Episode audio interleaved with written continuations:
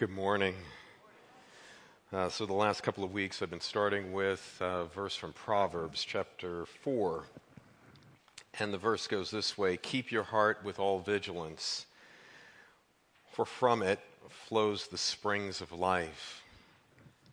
A little bit later on in the passage, it goes this way. It says in verse 24 Put away from you crooked speech, and put devious talk far from you. Let your eyes look directly forward and gaze be straight before you. Ponder the path of your feet, then all your ways will be sure. Do not swerve to the right or to the left. Turn your foot away from evil. So, this morning, I get an opportunity to uh, talk to you about the topic of um, peacemaking. Uh, the first week, we got an opportunity to talk about the idea of getting to the heart and understanding that it's out of our hearts, lives, um, our lives speak. Uh, last week, we talked about communication and healthy communication in the family and in relationships. And today, I'm going to be asking you to work along with me in making some commitments to peacemaking and reconciliation. Um, I don't know if you know, but uh, there are three pastors, and then we have a total of six elders here. Um, and the pastors are bivocational, so we have jobs outside of here as well as here. And one of my jobs outside of here is a counseling. I'm a biblical counselor. I've got a counseling practice uh, in the next town. And I can tell you, I love my job. I love to preach. I love to teach Sunday school. I love the opportunity to disciple and counsel people. I love my job. I really do. Um, but I don't have a job, and we don't have a job if it's not because of the uh, problems that humanity has. Um, humanity struggles deeply with problems in relationships, individually, relationally, um, in so many ways. I love the opportunity of having a gospel centered ministry. You know, it's about Christ and his cross. It's Christ centered, it's cross centered, it's spirit enabled, it is God glorifying. It is such an enjoyment. My job and our jobs as pastors and elders is to make disciples. That's what our job is. And, and a disciple is one, as we've been trying to talk about over these last couple of weeks, it's somebody that has the character, but also the conduct of the Lord Jesus Christ, an attitude and the actions of the Lord Jesus Christ, the beliefs and the behaviors. It's not just simply the external things that you do, it's about what's happening deep in your heart. There's a process to making disciples as well. Discipleship is a process, it takes time. The whole element of discipleship is about growth and change, that you're going to be different as you move forward in life. It's a, it's a lifelong journey. We don't finish that until we see Christ face to face, whether Him coming back to get us um, through death or He coming back and rescuing all of us that have trusted in Him. So, discipleship is becoming like Christ. Discipleship, I will tell you this morning, is about obedience there are some of us that very honestly know what the word says about how to relate with one another, but we choose not to do it. This morning, I'm going to be asking you to make a commitment to obey God's word when, call, when He calls you to be a seeker of peace and a seeker of reconciliation in life. One author put it this way that discipleship is like a boot camp to train people for the front lines. That here you come into this congregation of believers and hopefully you're built up, and then you go out into the world to share the good news of the gospel in and through your life. So, why do we need discipleship? Why do we need counseling? We need discipleship and counseling because we are broken people. We live in a fallen world. Um, weeks ago, Pastor Doug was talking about how life was in the garden. You remember in the garden before sin, and how Adam and Eve were in this communion with one another. There was a harmony between humanity and God, there was a harmony between humanity and nature, there was a harmony between humanity and humanity, but then all changed at the fall. And the fall changed things. If you remember three weeks ago, I asked you to remember three questions that were essential. Why do I do the things that I do? That's essential. Most people believe that the things that they do are because of other people from their past or people in their present. Their environment is causing them to react the way they are. What I have asked you to consider is what Jesus' viewpoint was radically different. Jesus' radical viewpoint was this. In Luke 6, he said, It is out of the treasure of your heart you speak and you live. It's what's happening within you that is causing the things that happen and pour out of your life. That was the first question. Why do I do what I do? But then the second question was this How does lasting change take place? Lasting change takes place in the fact that I, I, change from the inside out. It's not about changing my environment. It's not about changing the people around me. It's not about avoiding people. It is about changing internally by the work of the Spirit, living according to His Word for the glory and honor of His Son. That if God can reconcile us to Himself in the Lord Jesus Christ, we can be reconciled with one another. And then the third question why do uh, why do I do the things that I do? How does lasting change take place? And then the third one was this How can I be an instrument in the hands of God to minister grace to others? How can you be used by God to minister grace to your spouse or to your children or to your friends or your neighbors or people here in the congregation? So, discipleship is needed. I've asked you to consider what your greatest problem is. You've heard that from Pastor Doug in the first four weeks. Our greatest problem is not outside of us, our greatest problem is within us it's sin. I want you to think about this that sin disturbs every relationship that ever exists. Three realms. Sin distorts humanity and God that every person born in this world is born separated from God because of sin that is in their lives. They haven't even done anything yet, but they've been born separated from God, and then we act out in sin because of the nature that is there within us. So every person in humanity has been separated from God, and sin disturbs that. Sin not only disturbs the relationship between humanity and God, sin separates humanity and nature. I talked about the, the bear that kind of walks around in my backyard, probably a bunch of them. I don't go up and pet a bear because I don't feel comfortable petting a bear. Lions and lambs don't lay down together this time right now because humanity and nature are at odds today because of humanity's sin. Sin has disturbed humanity and humanity, humanity and God, humanity and nature, but sin also disturbs humanity and humanity. That, that you remember when Adam and Eve were together, they were just one. And then all of a sudden, after they ate that fruit, there was a separation. They covered themselves up. They hid from God. They blamed one another. This attack was a byproduct of sin. Sin attacks everyone at birth, every single one of us.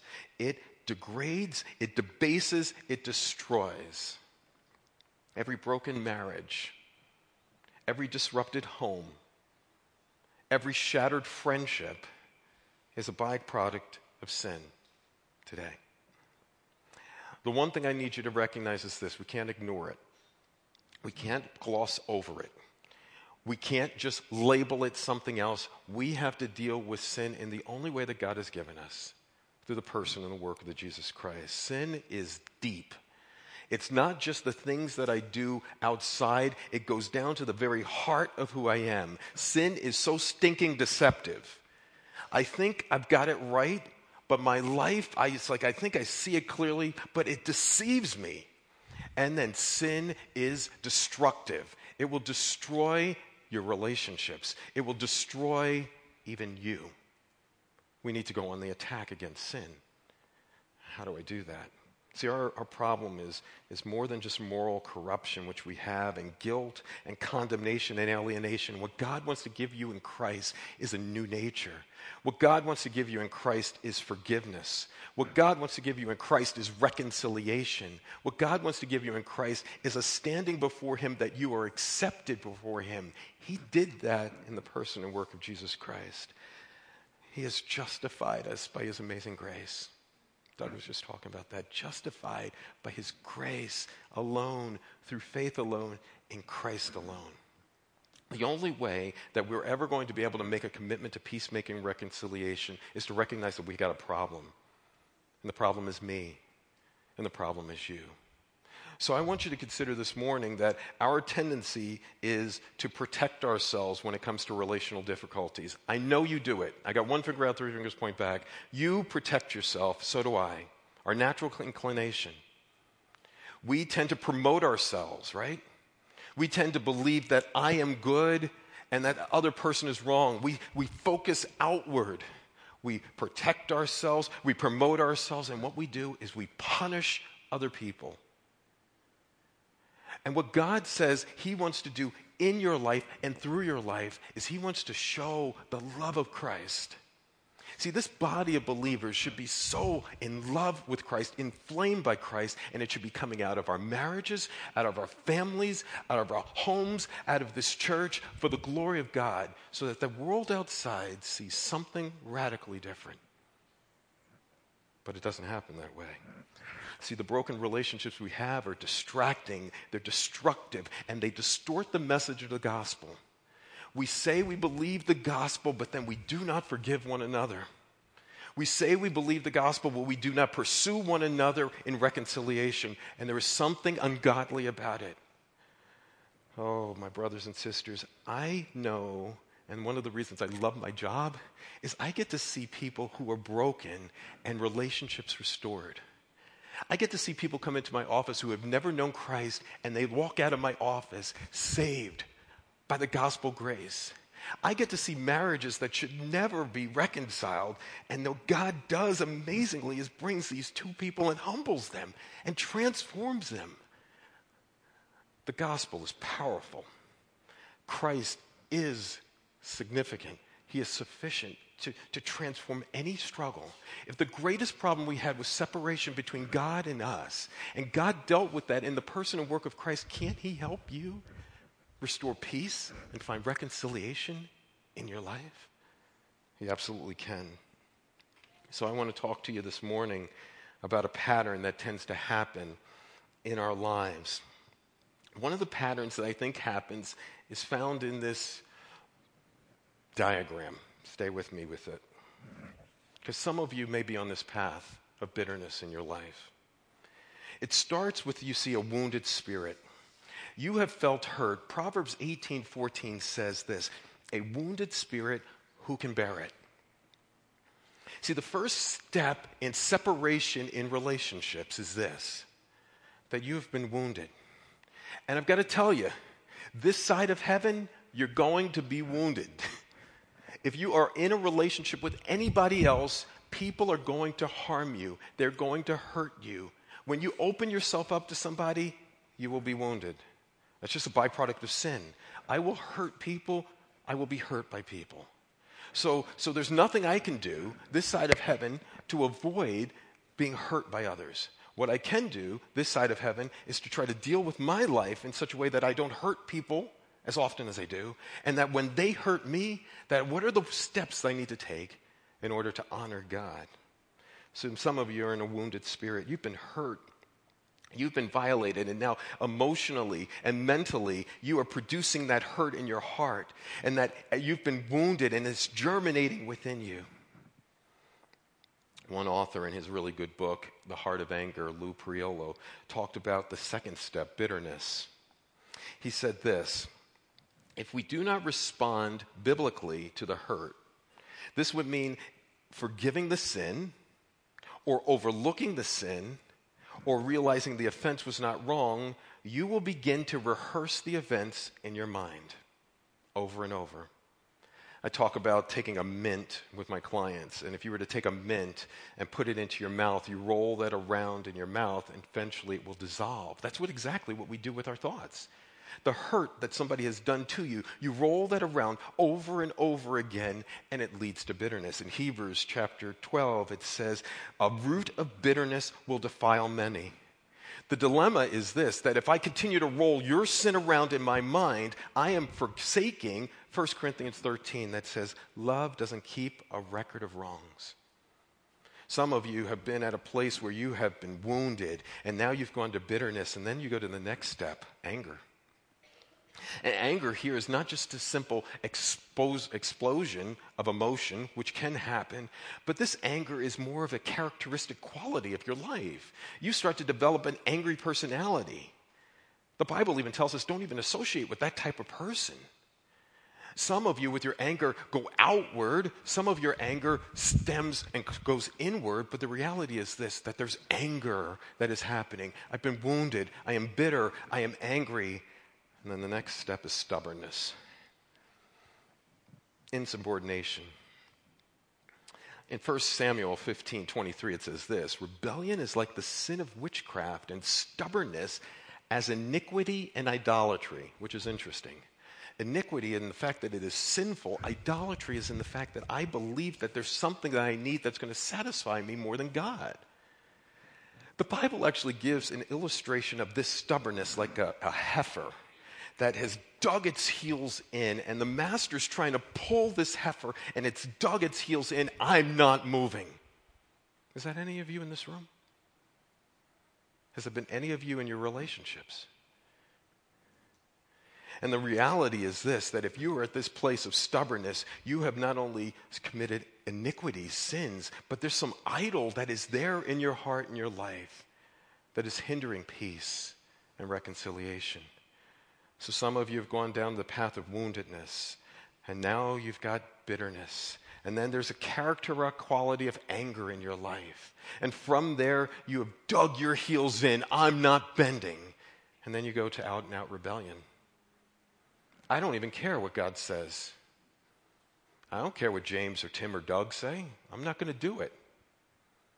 And now what you do is you rebel because you have magnified the horizontal issue and minimized the glory of God in your life. And I got one finger out, three fingers point back because I've been on this path, my brothers and sisters, and I'm telling you, there is absolutely no freedom, there is no healing, there is no hope on this path. None at all. I want you to realize this. One author put it this way Today's reactions become tomorrow's habits. Today's choices become tomorrow's influences. Today's anger becomes tomorrow's bitterness. Today's thoughts become tomorrow's beliefs. Today's desires become tomorrow's idols. So, our problem is here. Some of you are on this path. There is a biblical path out.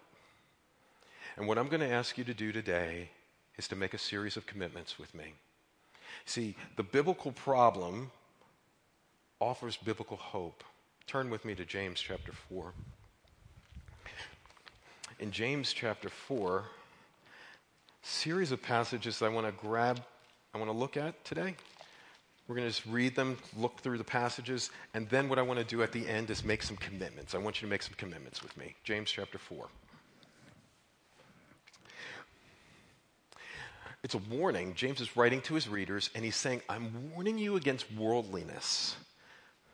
That we're living like the world. If our marriages are ending in divorce the same rate as the world, if we're, if we're acting like the world, what makes a difference to the gospel in your lives? It should be different. There should be different. So, James chapter 4, what causes, what causes the quarrels and the fights among you?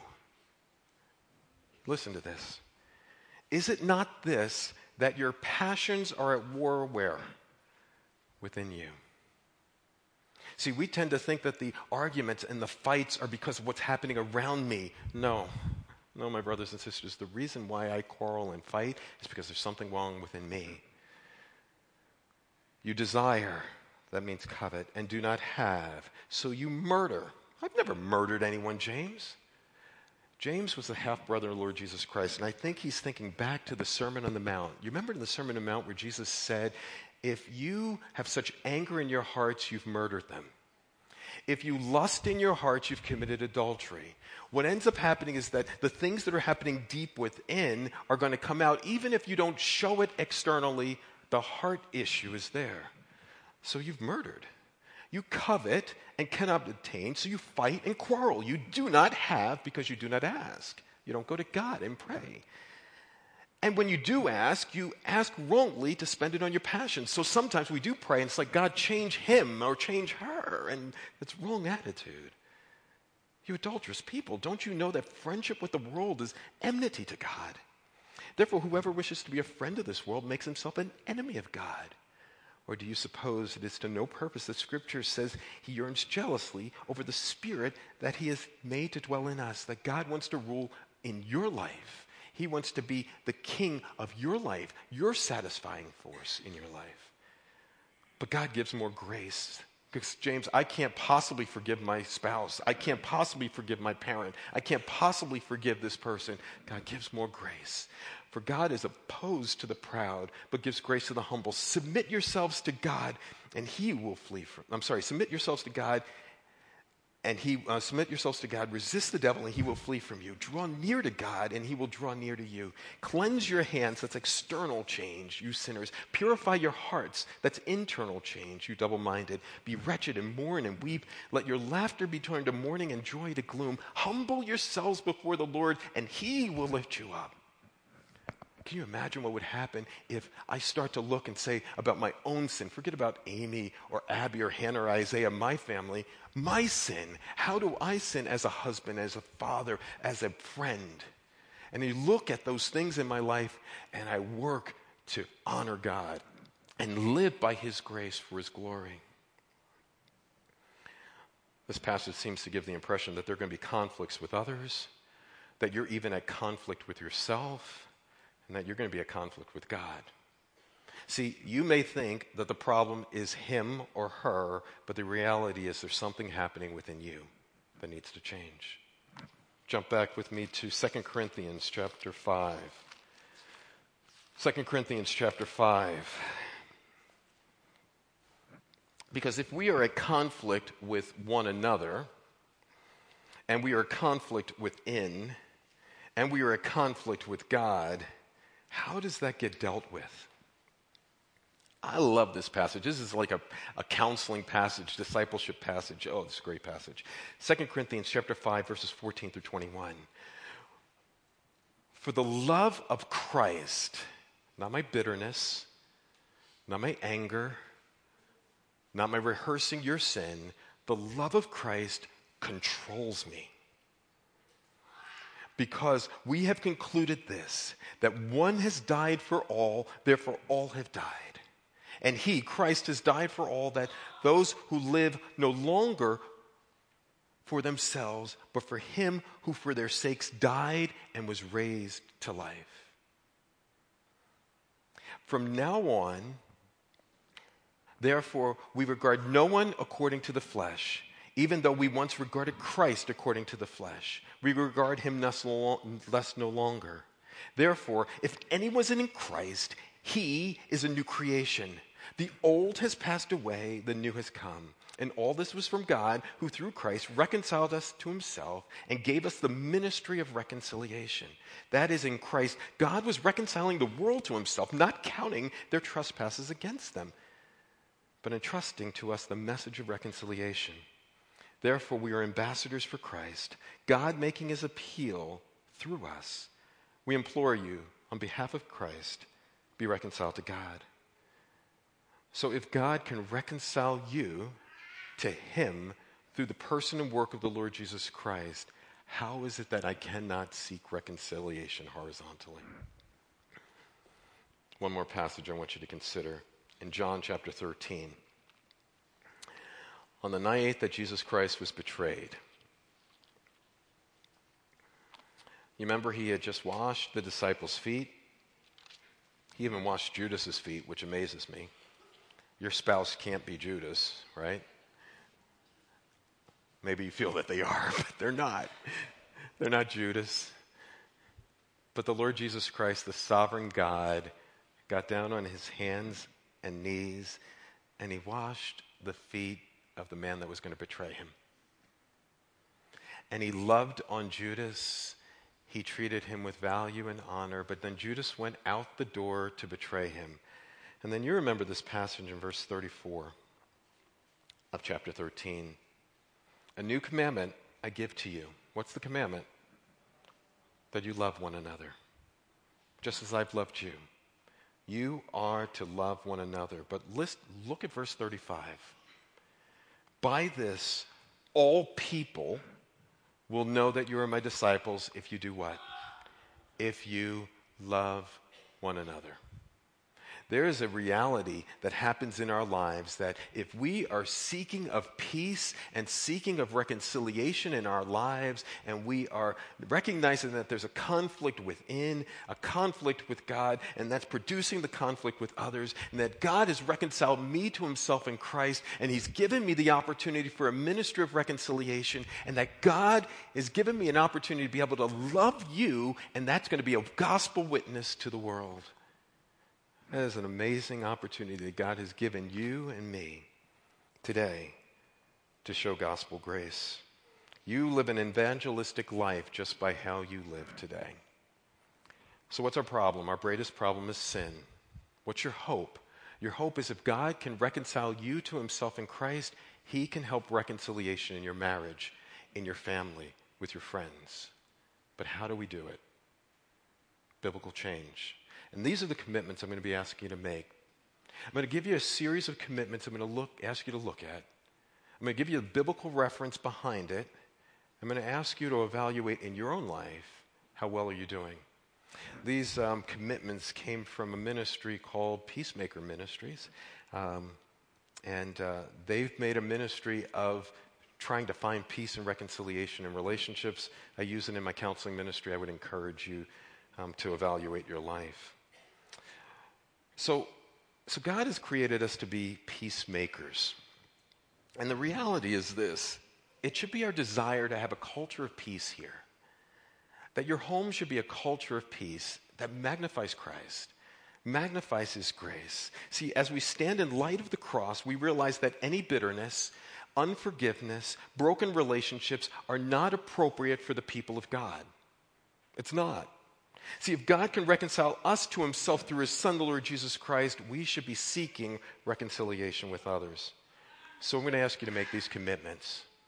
Commitment number one the first one you will see is this Whenever we are faced with a conflict, our primary goal will be to glorify God in our thoughts, words, and actions.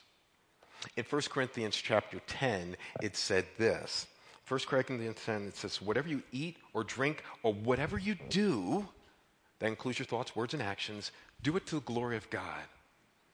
When you go into a conflict, with somebody, is your primary aim the glory of God in the way you think? Is it your aim in the way you speak? Is it your aim in how you live that God would be pleased with how I'm handling you today? Commitment number one, I ask you, how well are you doing at this? Commitment number two, we will try to get the logs out of our own eye before we focus on what others may have done wrong. Oh, boy, this is hard. You remember this. This is Matthew chapter 7. And Jesus says, Do not judge. That's the verse that all the world knows, right? But they don't get the context. Do not judge, lest you be judged. In the way you judge, you will be judged. And the measure you use will be measured against you. Why do you look at the speck of sawdust that's in your brother's eye and pay no attention to the two by four sticking out of your own? First, deal with the two by four in your own eye. All right, James Long paraphrase. And then you will be able to deal with the speck that's in your own eye. Well, James, you don't know my husband. I don't have a log. He's got the log, I got the speck. Gotcha. I gotcha. But when I get a speck in my eye, I can't see anyway anywhere, right? So deal with the speck or the log or whatever you would want to call it. Uh, deal with what obscures your vision. And then Go and help your brother in a way of grace. Commitment number three we will seek to overlook minor offenses. How well do you do at this? We have a tendency to magnify these offenses. And the smallest offense we get into arguments over. Um, Jay Adams has this diagram, and it's got this arrow going to a problem, the big problem, and then there's a little problem over here, and we keep attacking the smaller problems instead of dealing with the central problem. I struggle with the fact that you don't respect me. I struggle with the fact that you're not showing love to me. Deal with the central problem instead of those little surface garbage things. Overlook those things to deal with the major issues. Get to the root of the issue in life. Proverbs 19:11 says, "Good sense makes one slow to anger, and it is his glory to overlook an offense." Commitment number 4. We will seek to refrain from all gossip, backbiting, backbiting and slander, and if we have a problem with a person, we intend to talk to them and not about them. Oh, we got a problem with this one too, because we tend to talk about other people, right? it's sometimes fun, right? It really isn't. Ephesians chapter 4 says this, verse 29 Let no corrupt talk come out of your mouth, but only that which is good for building up as it fits the occasion and may give grace to those who hear. And do not grieve the Holy Spirit of God, whom you were sealed in the day of redemption. Let all bitterness and wrath and anger and slant, clandor and slander be put away from you, along with all malice. Be kind to one another, tenderhearted, forgiving one another, as God in Christ has forgiven you. Commitment number five. We will endeavor to make charitable judgments towards one another, believing the best until we have facts to prove otherwise. In 1 Corinthians chapter 13 verse 7 it says this, love bears all things, believes all things, hopes all things, endures all things. Some of us already judge a person, and we've been talking about over these last couple of weeks. I can't even know my own heart, let alone yours. But for some reason, I judge myself pure and judge you sinful. I need to judge myself sinful and offer grace to you. Offer the charitable judgments. How well do you do with this one? Commitment number six. If an offense is too serious to overlook, and some of them are, don't misunderstand me, some of them are. Or if we think that someone has something against us, we will seek reconciliation without what? Without delay. In Matthew chapter 5, it talks about you're in a worship service. And in that worship service, you have your offering, and you're going to bring your offering. And, and God says, He brings, taps on your heart about the fact that there is someone that has something against you. And what are you supposed to do biblically? Leave that service, forget about giving your altar offer, go, be reconciled, and then come back and do your offering. Why? Because God is so passionate about reconciliation of relationships that He is saying that even part of the worship service, the greatest form of worship that you can do is to show that you love and forgive one another. All right, so that's if I am the offender. What happens if they are the offender? I'm not off the hook. Matthew 18 says this If your brother sins against you, go and show him his fault, just between the two of you. See, if I am the offender or the offended, I am called to initiate reconciliation. I am never called to avoid. I'm never called to give you back or stonewall you. Ever. I'm called to pursue peace. Commitment number seven. When we offer a word of correction to others, we will do so graciously and gently with the goal of serving and restoring them rather than beating them down. Some of us are wired to be law type people, and we really know the Bible and we're law, justice. And some of us are kind of wired to be grace and kindness. The Bible doesn't say either one is wrong. What God says is that you need to have both. Jesus Christ was a man full of grace and truth. You need to speak truth in love. There needs to be a balance in your life. So there are times that I need to confront my brothers or sisters about areas in their lives. You need to confront your spouse about areas, or your son or your daughter about areas in their lives. Absolutely, but it needs to be done, not to beat them down. Proverbs 12, 18 says, There is one whose rash words are like sword thrust, but the, th- the tongue of the wise brings healing. In Galatians chapter 6, it says this Brothers, if anyone is caught in a transgression, you who are spiritual should restore him in a spirit of gentleness. Commitment number eight. When someone tries to correct us, we will ask God's help to resist prideful defensiveness and welcome the correction with humility. Welcome that correction with humility. In Psalm 141, I love this verse. It says this, verse 5 Let a righteous man strike me, it is kindness. Hear that? When a righteous man strikes me, it is kindness. Let him rebuke me, it is oil for my head. Let my head not refuse that oil. Yet my prayer is continually against the evil deeds. So, so he's saying that, you know, some of my brothers are going to wound me at times because I'm wrong and they wound me, but that's good. I don't want to be beaten up by somebody that doesn't love me. I want to be encouraged by the one who does. In Proverbs chapter 15, verse 32, it says, Whoever ignores instruction despises himself, but he who listens to reproof gains intelligence. Some of us shut our ears to others, people that are being used by God in our lives to tell us that we're off course and it's wrong. Commitment number nine.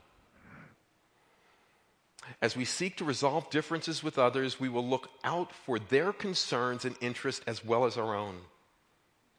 See, I'm resolving this difficulty with me with you, but I want to do this in a way that's going to honor you and that's going to respect me. Philippians 2 said this Do nothing out of selfish ambition or conceit, but in humility count one another's more significant than yourselves. Let each of us look only to our own interests, but also to the interest of others. See, when we resolve conflicts with people, we have a tendency to make it about us. We need to make it about us, us, both of us, you and me. I want your interest, I want my interest. I'll give you one more. Commitment number 10. When others repent, we will ask God to give us the grace to forgive them freely and fully, as God has forgiven us, so that we may glorify His reconciling grace. Be kind and tenderhearted. Forgive one another, even as God in Christ has forgiven you. How'd you do with those commitments? How did you do as you look at those areas of your life? So let me bring this home. I believe God pursued you The Bible tells us that we didn't seek him, he sought us. He didn't choose, we didn't choose him, he chose us. He pursued us. The greatest offended one, there is no one more offended than God, and God left heaven to come and rescue you. He pursues you. I'm asking you to pursue one another. Jesus Christ purchased you by his blood. It's funny that in Ephesians, Paul said, Husbands, love your wife as what? Christ loved the church and gave himself. We need to give ourselves. Greater love hath no one than this, that he laid down his life for his friends.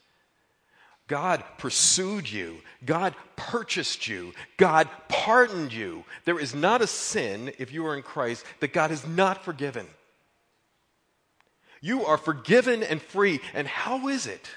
if you read in, in, Matthew 18, how is it that I've been forgiven the greatest debt, but my brother or sister has this small debt against me and I want to punish them? I've missed out on the greatest issue.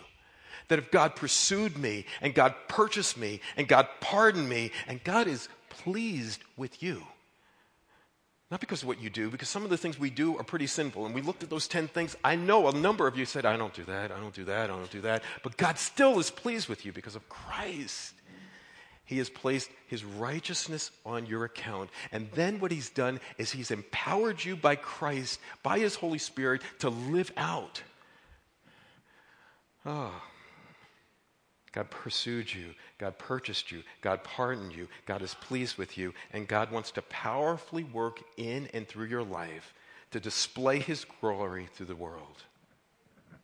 Let him do that in your marriage. Let him do that in your family. Let him do that, kids to parents. Let him do that to persons in this congregation that are separated from one another. Let him do that so that God will be displayed in this world for the glory and honor of his name. So, how do I bring it home? I don't know. I'm gonna, we've been having the elders come forward at the end of a service. Maybe some of you know right now that you have some struggle right now that you need to just be praying for. And you want your elders to pray over you. We want to be down here, down front, to talk to you and communicate with you. Some of you, that we're going to be doing a um, resolving everyday conflicts um, workshop in the next couple of weeks or months. There's a sign up sheet outside on the connection table. If you're interested in that, go out there and sign up. and just tell me that you're interested in being part of that group. It's only eight weeks, it's a powerful series. Some of you know right now that there's somebody in your heart that you need to make it right with. You know, I did this seminar year, uh, a couple years ago, and one of the coolest things in the seminar was a Friday and Saturday on uh, resolving conflict. And at the lunch break on Saturday, this woman was so convicted about what was going on in her heart, she left that seminar and she went and drove to her friend's house, which she had not talked to in years, and they reconciled. And she came back and gave a testimony about how God had convicted her and how God had transformed her and how God had reconciled that relationship. Oh man, the glory goes to God. So maybe some of you today know you need to go and make it right with your spouse or your child or your friend.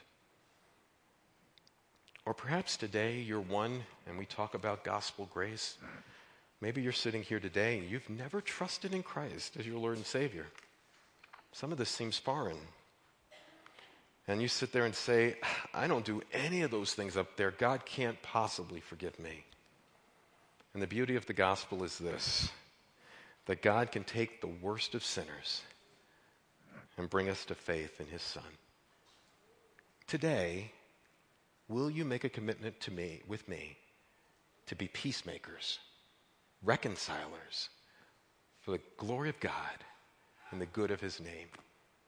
Lord, we praise you and thank you. I do love my job, God. I love this. It's not even a job, it's an adventure. What's the adventure, Lord? Because I really don't ever know where you're going to take these people. I am merely used as an instrument in people's hands, and I could look out into this congregation. I know there's so many people that have been used as instrument in other people's hands as well, in your hands, in other people's lives, I should say. I thank you for the fact that not a pastor, not a counselor, not an elder changes another person. It is your Holy Spirit that transforms human hearts. So, Lord, today I pray, I pray that through my words, I pray my words have been clear. I pray my words have been honoring to you. And if the words of my mouth and the meditations of my heart, I pray that they've been pleasing. And Lord, if there was anything that was shared today that has convicted a person here, I pray that they wouldn't run from that conviction. It's the worst thing they can do. The longer they put off this reconciliation, they're probably just going to let it go by. I pray that they would pursue peace today. Thank you for the fact that you pursued us, Lord. Thank you for the fact that you purchased us, Lord Jesus Christ, with your precious blood. Thank you for the fact that you are pleased with us, God the Father, because of the work of the Son. And thank you, for, thank you for the fact that you are looking to work powerfully in and through our lives.